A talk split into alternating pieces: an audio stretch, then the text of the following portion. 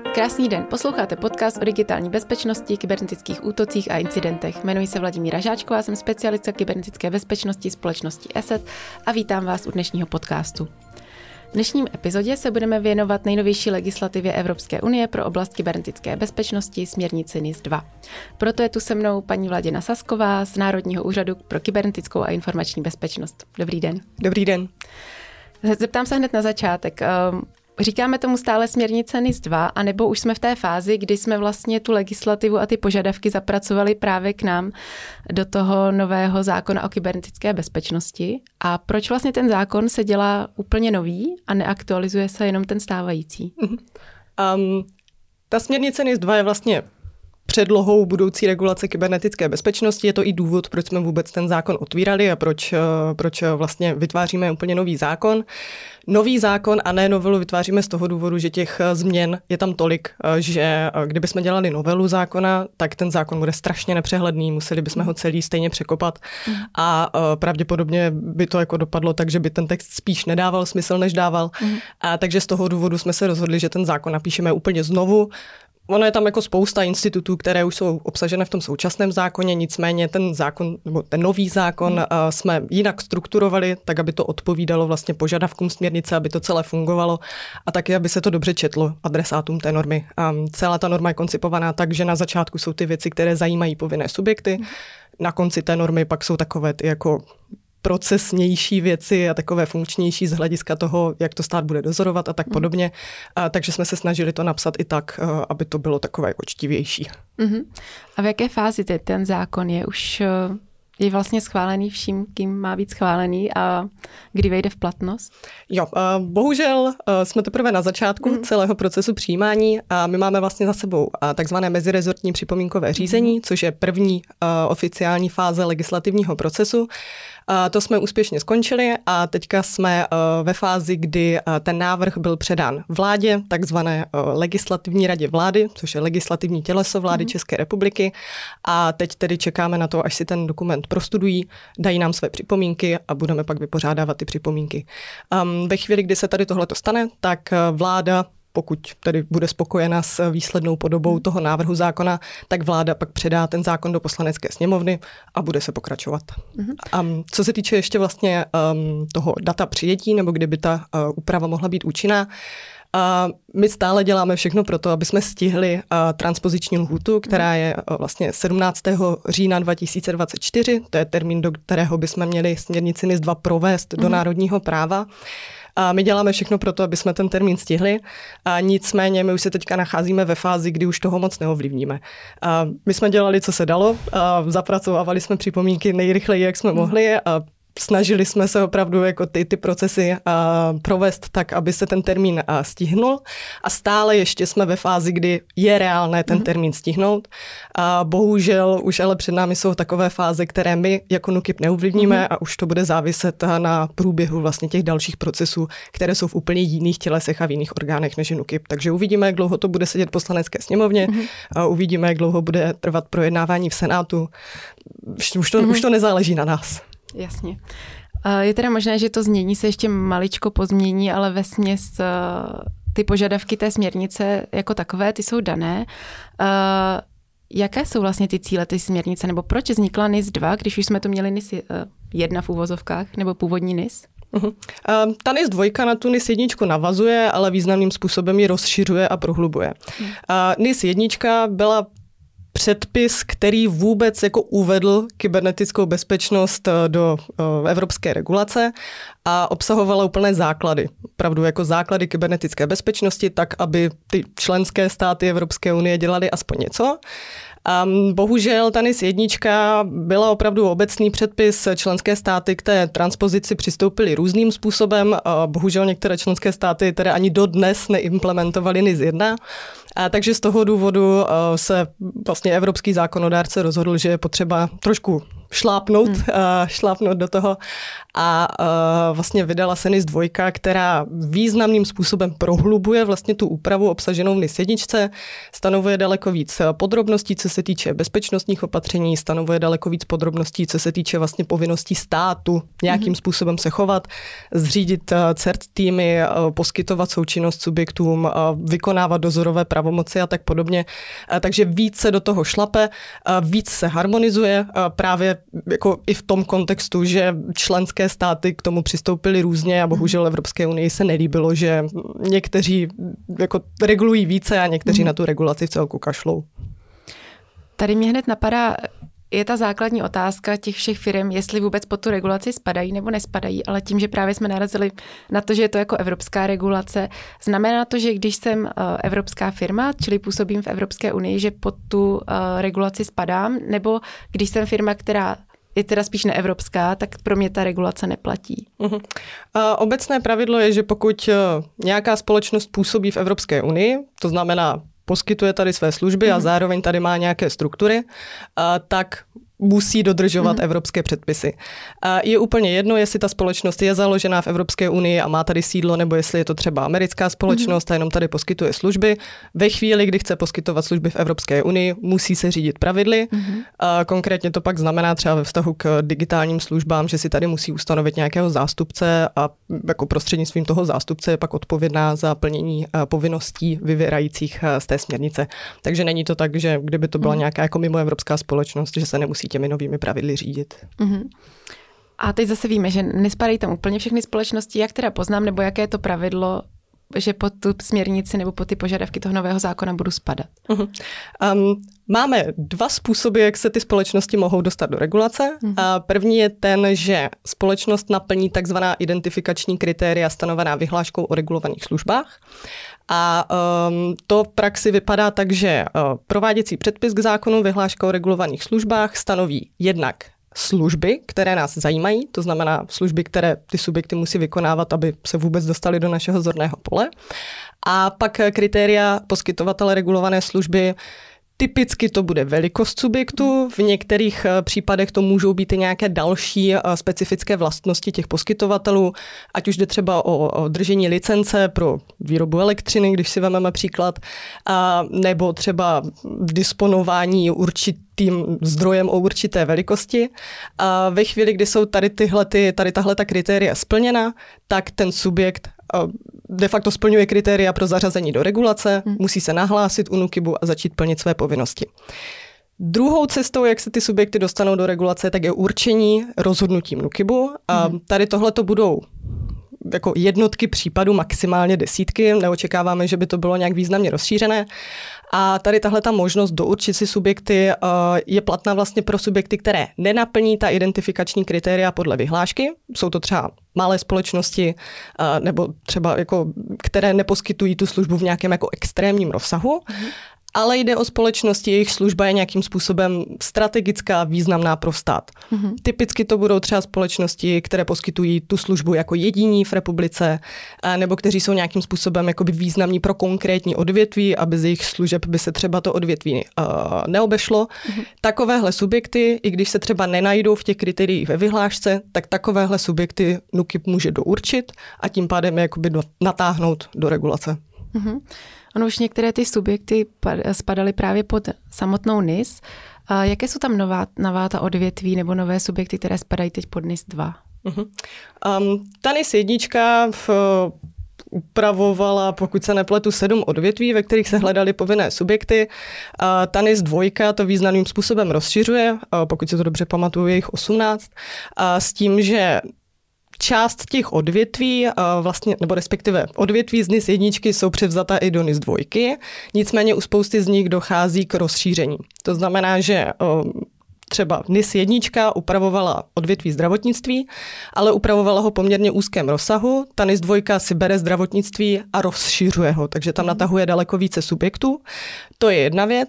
A druhá věc je, že NIS dvojka přináší úplně nová odvětví, která uh, dosud v regulaci nebyla. Uh, typicky úplně nové věci jsou výrobní sektor, uh, spousta jakoby výrobních, výrobních podniků, uh, nebo jsou tam třeba poštovní služby, mm-hmm. odvětví vesmíru, uh, spousta, spousta novinek, které jsme v regulaci dosud neměli.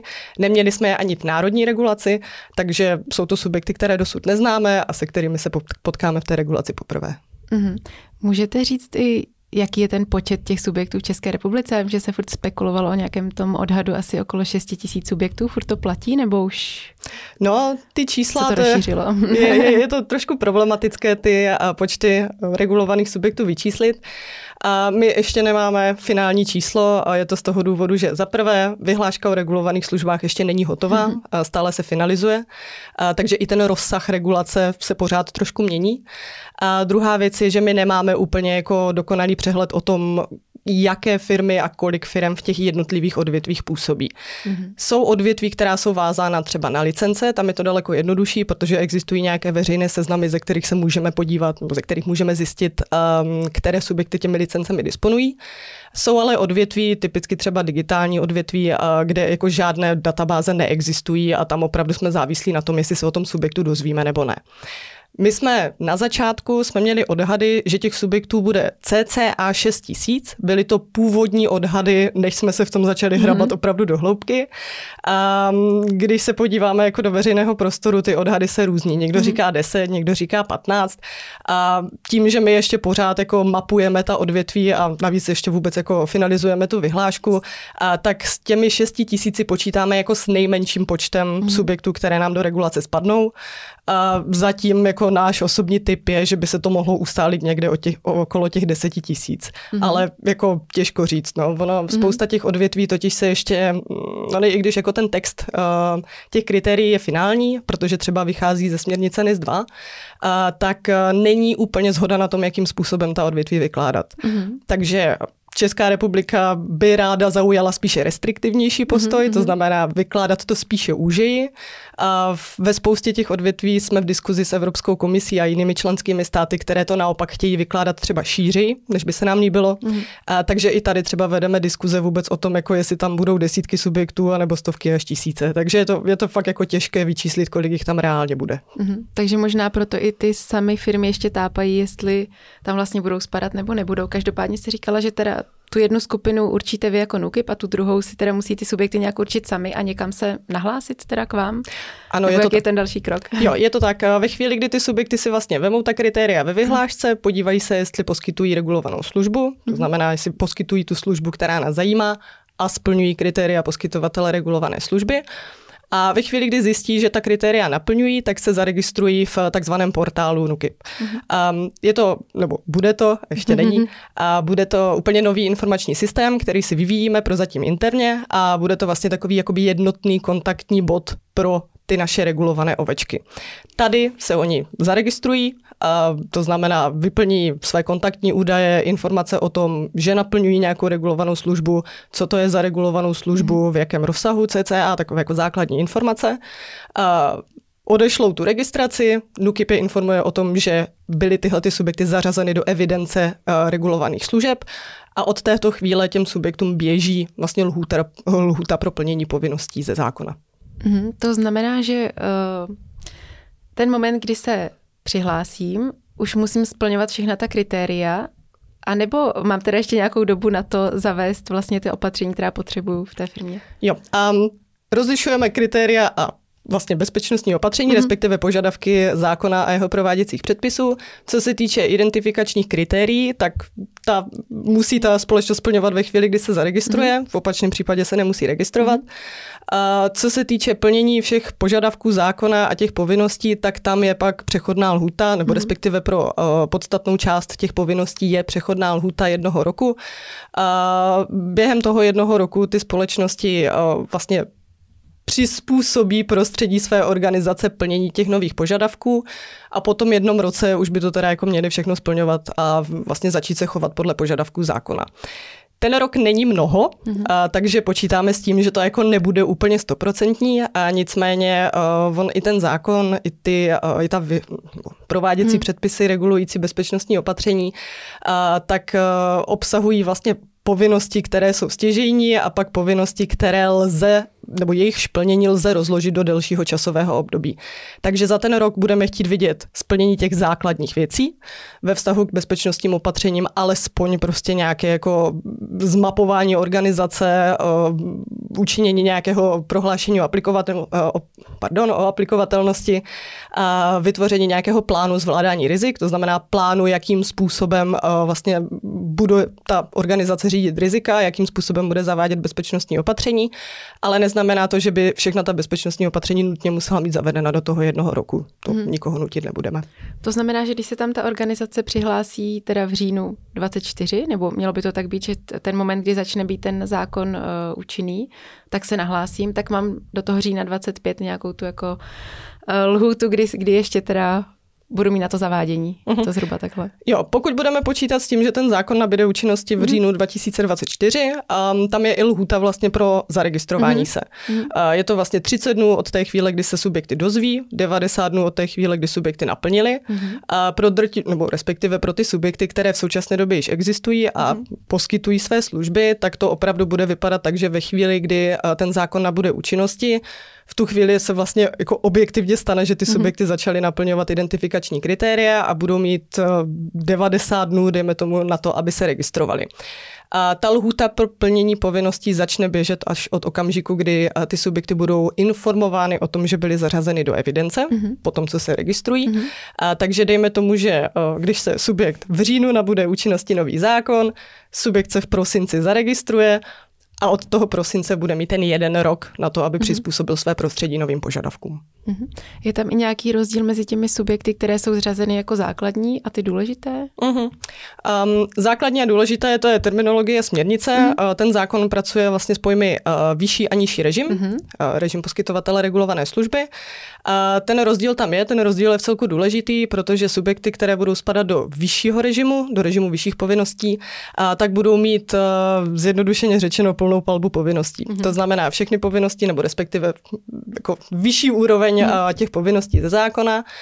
A uh, co se týče bezpečnostních opatření, tak to bude vlastně to všechno podstatné, co znají subjekty třeba teďka z vyhlášky o kybernetické bezpečnosti platné k aktuálnímu zákonu o kybernetické bezpečnosti.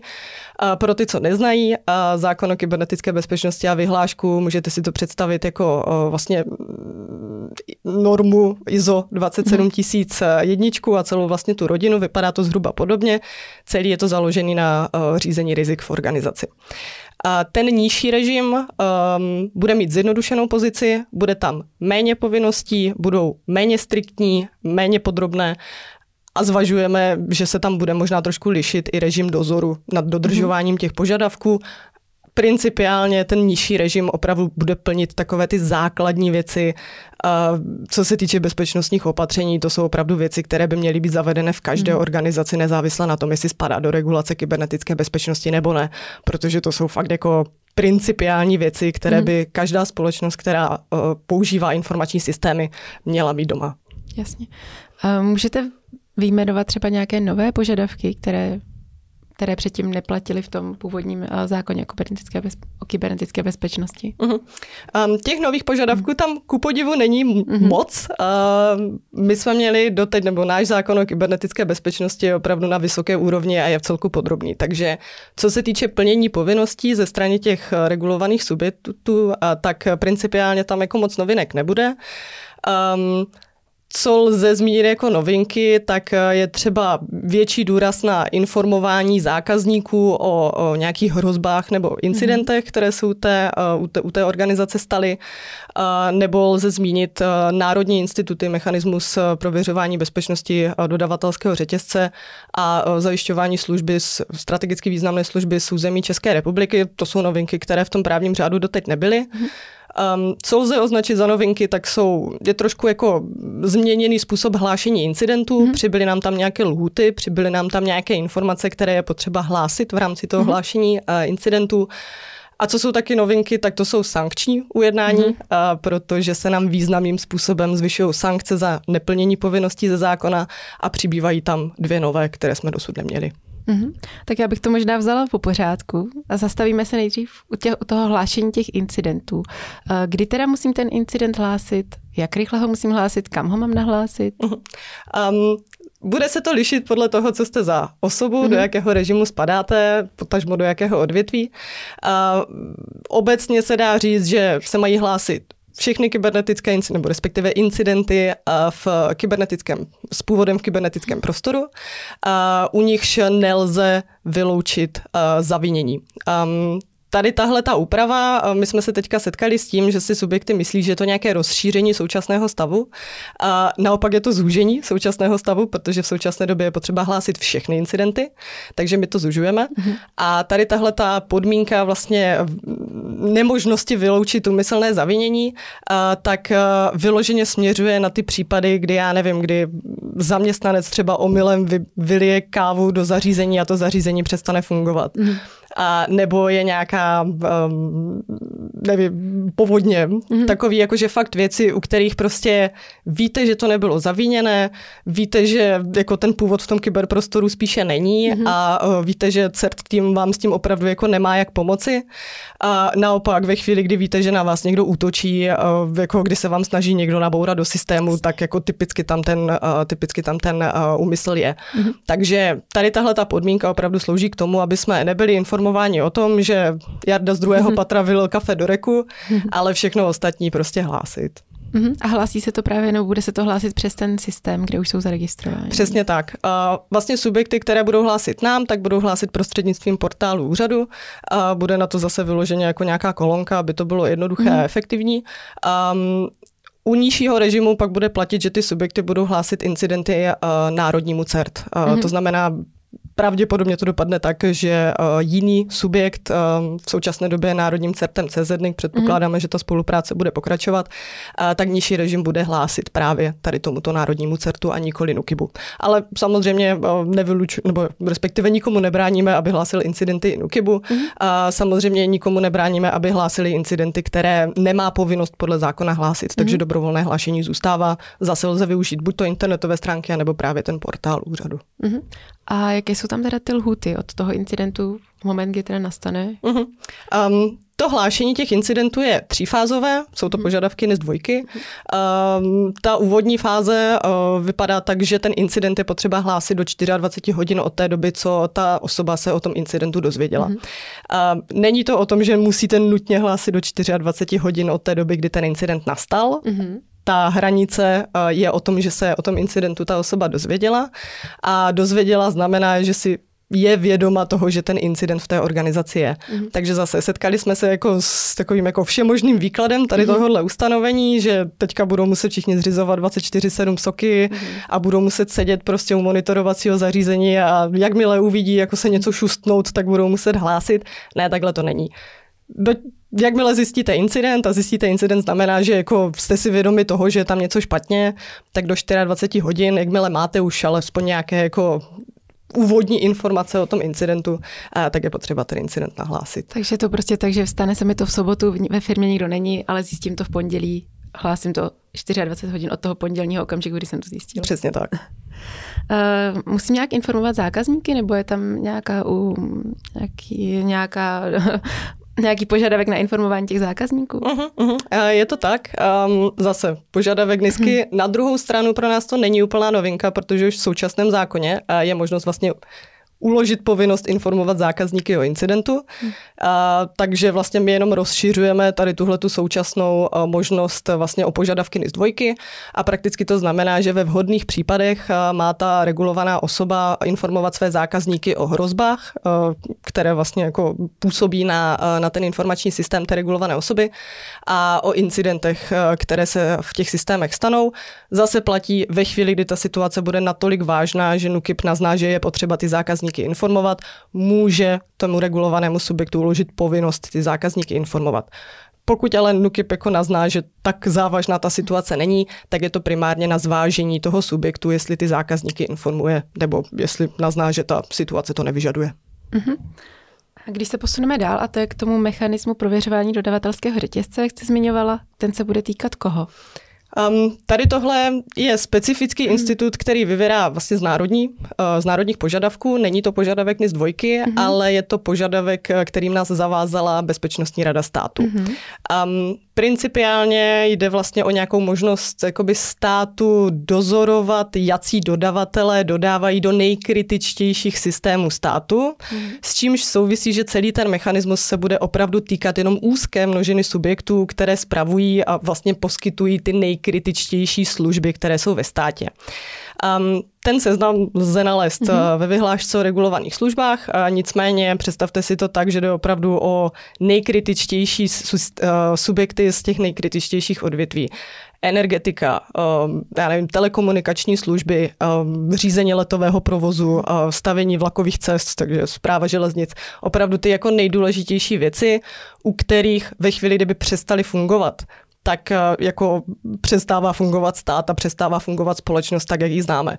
A jako představa, že v, najednou někdo vypne elektřinu a nikdo nemáme elektřinu, bez té neuděláme vůbec nic. Hmm. Takže tohle jsou ty subjekty, kterých se mechanismus týká a tohle jsou subjekty, které nám budou muset nějakým způsobem hlásit své dodavatele a stát bude mít možnost prověřovat, jestli ti dodavatele nejsou rizikoví a případně na tu rizikovost nějakým způsobem reagovat.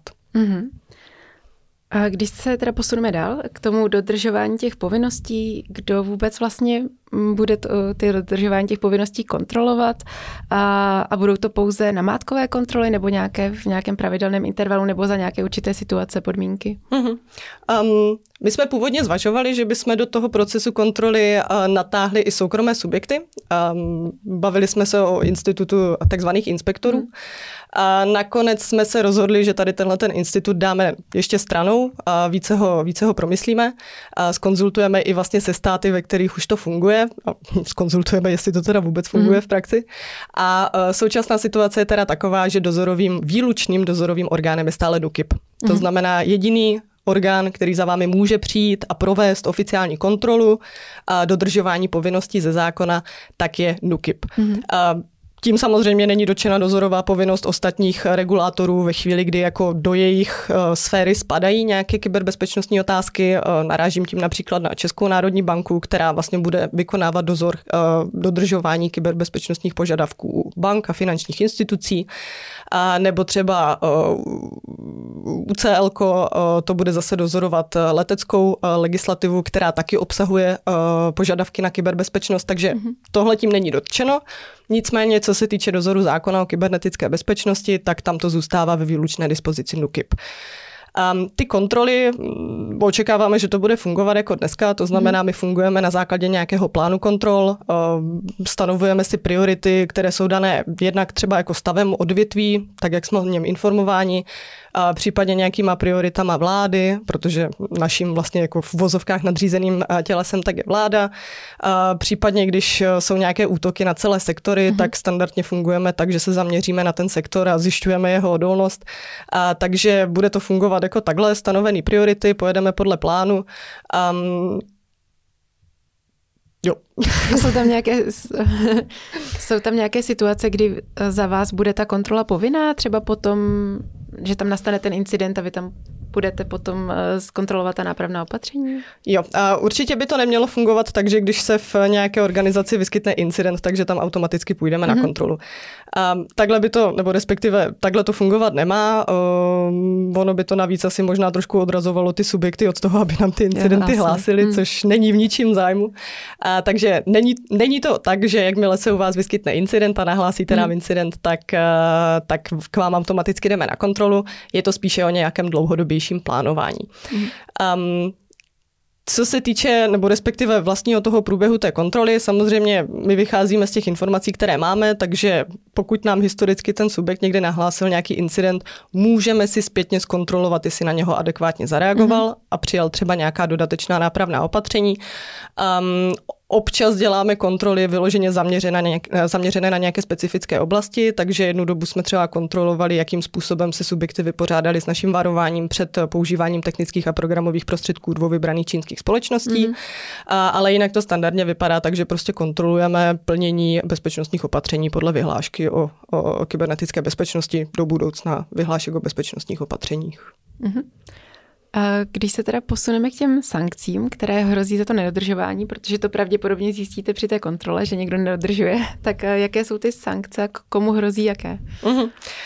ty sankce se významným způsobem měnily mm-hmm. a jejich výše se významným způsobem zvyšovala. Mm-hmm.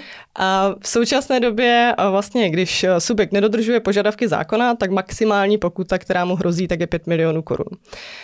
Ten nový zákon, a zase jsou to požadavky směrnice, mm-hmm. takže my jsme si to nevymysleli, byť jsme doufali, že ty sankce půjdou nahoru, a tak eh, směrnice vlastně říká, že maximální pokuta má být eh, nastavena na hranici 250 milionů korun nebo 2% z celosvětového obratu společnosti. Mm-hmm. Takže se opravdu bavíme o citelném navýšení a ve chvíli, kdy společnosti s velkými obraty a s velkým finančním zázemím opravdu jako nebudou dodržovat vůbec nic a budou kašlat na kybernetickou bezpečnost ve své organizaci, a ty sankce mohou být citelné. Mm-hmm. Um, kromě tady tohodle, tak vlastně směrnice NIS 2 a zprostředkovaně tedy i náš zákon, tak zavádí dvě nové sankce. A první z nich je pozastavení platnosti certifikace, a což je věc, kterou může uložit rovnou úřad, UKIP. Mm. A druhou je um, pozastavení výkonu řídící funkce, což vlastně bude ukládat soud na návrh mm. UKIPu. Um, jsou to úplně dvě nové věci, uh, věci, které dosud nebyly v zákoně. Uh, my jsme se snažili najít nějakou cestu, jak to včlenit do zákona, aby to fungovalo v českém prostředí, protože jedna věc jsou požadavky směrnice, které jsou společné pro všechny. Ta směrnice funguje tak jako jednoduše. Ona řekne, mm. že se něco má stát a státe jako zaříct se, nějak to mm. vymyslí. A druhá věc je, že my jsme to museli uvést do, toho česk- do těch českých reálí a do toho českého prostředí. A, takže snažili jsme se to navázat na instituty, které už jsou nějakým způsobem začleněné do, eh, do českého práva.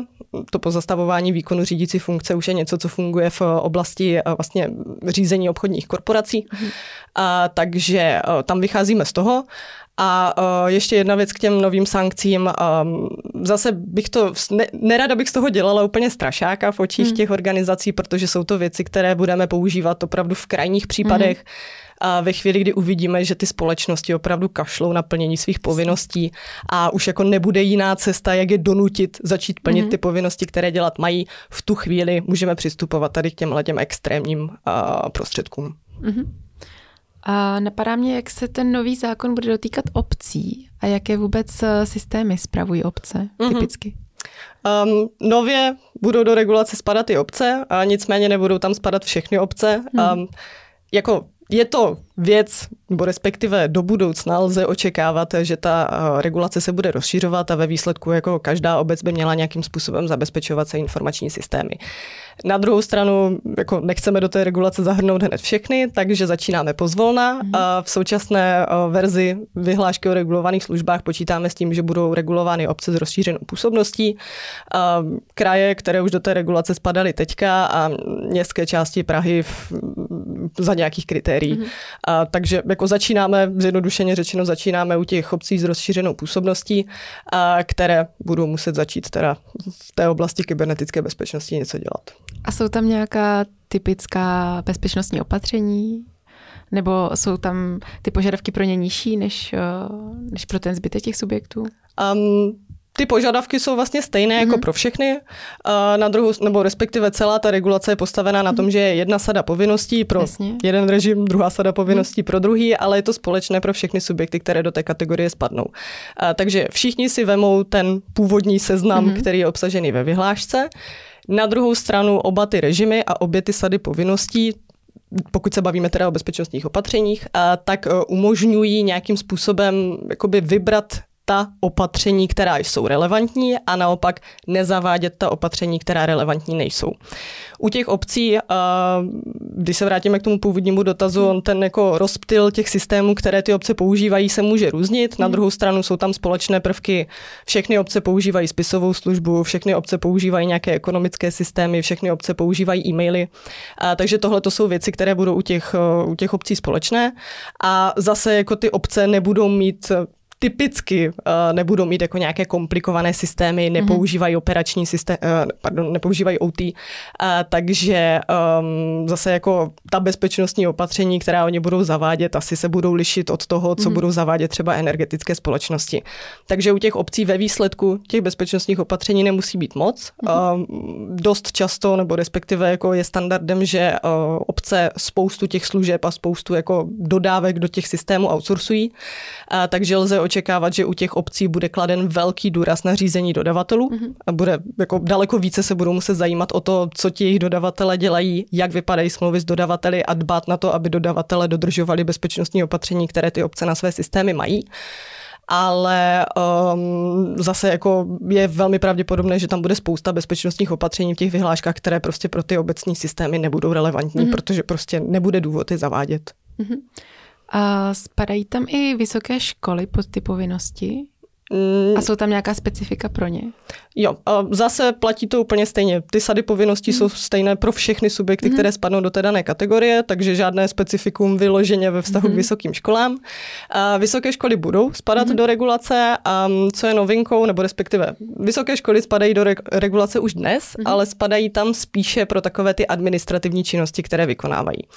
A ta nová regulace počítá s tím, že vysoké školy budou spadat do té regulace pro činnost výzkumu a vývoje, mm. a protože historicky i z debat s vysokými školami, i když se podíváme na ty případy ze světa, jako na co se útočí, když se útočí na vysokou školu, tak se útočí na výsledky výzkumu. Hmm. A už jako dlouhodobě se, se školami debatujeme, že vlastně tohle je ta stěžejní věc, kterou hmm. oni mají u sebe v organizaci a tohle je to, co by mělo být chráněno zákonem o kybernetické bezpečnosti. A, takže se počítá s tím, že vysoké školy nově spadnou do regulace pro výzkum a vývoj hmm. a budou muset zabezpečovat systémy, ve kterých vlastně jako provádí výzkum a uchovávají výsledky výzkumu a vývoje. Hmm. Uh, ještě je tam nějaké další odvětví nebo nějaké další specifikum, co by vás teď napadalo, které jsme ještě nezmínili? Uh-huh. No, jakoby velkou novinkou, se kterou my sami jako jsme zvědaví, mm. jak si s tím poradíme, tak uh, jsou jednak výrobní odvětví, mm. protože nám tam spadne spousta subjektů, výroba potravin, výroba chemii mm. nebo chemických látek, mm. výroba jako různých zařízení, automobilů, dopravních prostředků, elektrických mm-hmm. zařízení a spousta subjektů, které jsme doteď v regulaci vůbec neměli, mm-hmm. takže eh, to bude vlastně novinka i pro nás, uvidíme, jak to v těch organizacích bude vypadat. A eh, pak takové jako jedno velké specifikum je sektor digitálních služeb, no. Mm-hmm. protože to je vlastně zase regulace vycházející ze směrnice NIS 2, mm-hmm.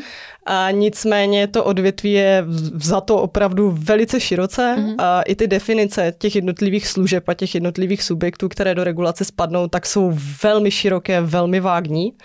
A e, my vlastně i ve spolupráci s ostatními členskými státy, ve spolupráci s Evropskou komisí se teďka snažíme nalézt nějaké jako nějaký kompromisní výklad tady těchto těch věcí, a aby nám do regulace nenapadaly tisíce poskytovatelů digitálních služeb, které v té regulaci objektivně nemají co dělat. Mm-hmm. Takže to, tohle bych řekla, že ještě je taková jako výzva do budoucna a tohle je věc, kterou pokud uh, možná doporučuji vlastně organizacím, které uh, fungují tady v tomhletom odvětví, uh, sledovat ten aktuální vývoj, mm-hmm. připravované regulace i toho výkladu tady těchto těch služeb, protože se dá očekávat, že tady v téhle oblasti se toho bude ještě dost měnit, minimálně co se týče výkladu těch služeb. Mm-hmm. To jsem vlastně chtěla říct tak nějak na závěr, jestli můžete doporučit nebo říct, kde vlastně můžou kdokoliv firmy a další poskytovatele najít nějaké ucelené informace, kam byste odkázala nebo co mají vlastně sledovat? Uh-huh. Uh, my máme pro tyhle účely zřízen nový, uh, no, nové internetové uh-huh. stránky uh, nis2.nukip.cz. Uh, to jsou internetové stránky, kde my zveřejňujeme veškeré informace o připravované regulaci. Naleznete tady vlastně veškeré informace o směrnici NIS2 a o tom, co v ní je, co požaduje, uh-huh. jak, to, jak si Evropská komise a Evropská unie představují, že by to mělo vypadat. Uh, jsou tady informace o vlastně aktuálním stavu eh, přijímání nové regulace, nového zákona. Je tady spousta výkladových materiálů, podpůrných materiálů, vodítek, eh, díky kterým by subjekty jako mohly zjistit, jestli do mhm. regulace spadají nebo ne.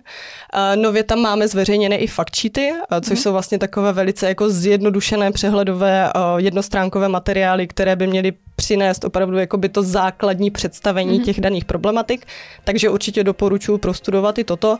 A um, obecně, jakoby cokoliv potřebujete znát vlastně uh, ve vztahu k nové regulaci, tak uh, to byste měli nalézt na tom webu nis2.nukip.cz.